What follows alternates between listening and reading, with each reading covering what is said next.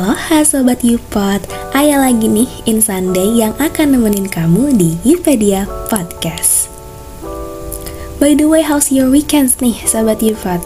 Semoga berjalan dengan baik ya karena pandemi belum berakhir, aku mau ngingetin untuk selalu menerapkan protokol kesehatan, jaga imunitas, dan pastinya sehat dan bahagia selalu ya.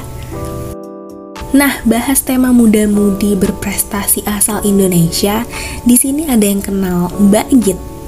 Mama kunnya Kak Paul.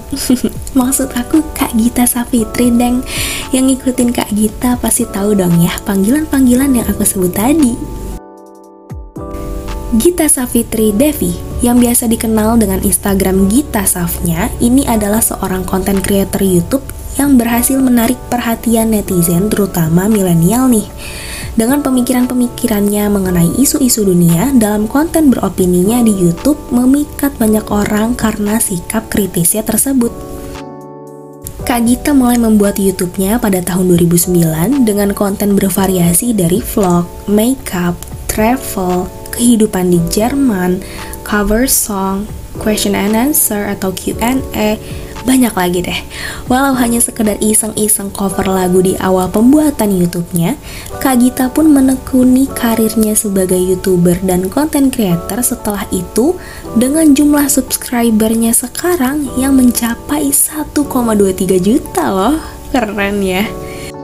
Tak hanya itu, Kak Gita sendiri mengemban pendidikan kuliahnya di Jerman loh dengan mengambil jurusan kimia pada umur 18 tahun. Dan di Jerman, Kak Gita ditakdirkan bertemu pula dengan Kak Paul yang kewarganegaraan Indonesia juga, hingga bersama sampai menikah. Yang kalau sapaan akrab mereka itu Gita dan Paul. Kemarin Gita dan Paul sempat meramaikan netizen Indonesia dengan keputusannya untuk child free, di mana tidak memiliki keturunan dalam hubungan rumah tangga, sehingga menimbulkan pro dan kontra. Tetapi setiap orang baik wanita ataupun laki-laki berhak loh untuk memutuskan apa yang mereka akan jalani dalam hidupnya, termasuk peran sebagai orang tua. So, daripada musingin keputusan hidup orang, mending kita kepoin prestasinya aja yuk. Sobat Yupa tahu nggak sih, Gita dan Paul memiliki prestasi yang selalu kukenang nih, yaitu mereka memiliki single lagu yang berjudul Seandainya. Yang ciptaan dan aransemennya juga buatan mereka sendiri loh. Sobat Yupot bisa streaming di Spotify, iTunes, dan YouTube ya. Tak hanya lagu, Kak Gita juga punya buku berjudul Rentang Kisah yang diangkat menjadi film. Bukunya diterbitkan tahun 2017 dan diadaptasi menjadi film pada tahun 2020. Menceritakan tentang kehidupan Kak Gita, alasan ia kuliah di Jerman, juga pertemuannya dengan suaminya. Kak Gita juga menulis buku keduanya berjudul A Cup of Tea pada tahun 2020 yang berisi kumpulan kisah perjalanan Kak Gita di berbagai tempat, kehidupan setelah menikah, perjalanan merubah diri, hingga pembahasan tentang cyberbullying. Wah, Kak Gita emang menjadi sosok yang cocok ya buat jadi role model remaja zaman sekarang untuk menjadi lebih baik dan pantang menyerah.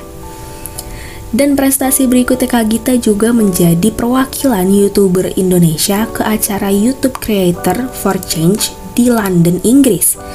Lalu tak hanya itu, ia pernah menjadi presenter juga di sebuah acara di Net TV menjadi brand ambassador Wardah juga pernah, ruang guru juga, wah banyak lagi deh. Nah, Kak Gita pun gemar mengikuti kegiatan volunteer juga loh. Salah satunya sempat menjadi relawan di Jordania. Lalu pernah juga menjadi pengajar jelajah Nusa di Kepulauan Sula pada tahun 2018 bersama suaminya. Wah, keren banget deh. Dan berkat prestasi-prestasinya, Kak Gita diberi piagam oleh Menteri Pemuda dan Olahraga loh. Kak Gita ini benar-benar menunjukkan kepada kita semua bahwa kerja keras kita pasti banget akan terbayar. Dikarenakan keinginannya untuk memberi motivasi kepada anak muda untuk semangat belajar, media sosial menjadi cara paling efektif supaya aspirasi dan pendapatnya didengar di masa kini. Yuk sama-sama kita manfaatkan media sosial kita sebaik mungkin Sebagai penutup, mengutip dari buku pertama Kak Gita, yaitu Rentang Kisah, ia mengatakan, Hidupku terlalu berharga jika hanya untuk memenuhi ambisi pribadi. Yang aku ingin lakukan hanyalah membantu orang lain, terutama kedua orang tuaku.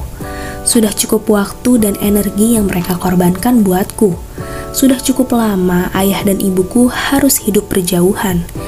Kupikir sekarang adalah saatnya untuk mengambil alih tanggung jawab dan membalas kebaikan mereka. Entah karir apa yang akan kumiliki nanti, semoga itu bisa memberikan akhir untuk pengorbanan mereka. Gita Savitri Devi Rentang Kisah Semoga bermanfaat. Sekian dari aku Ayah. Semangat berjuang Sobat Yupot. See you in the next episode. Bye-bye.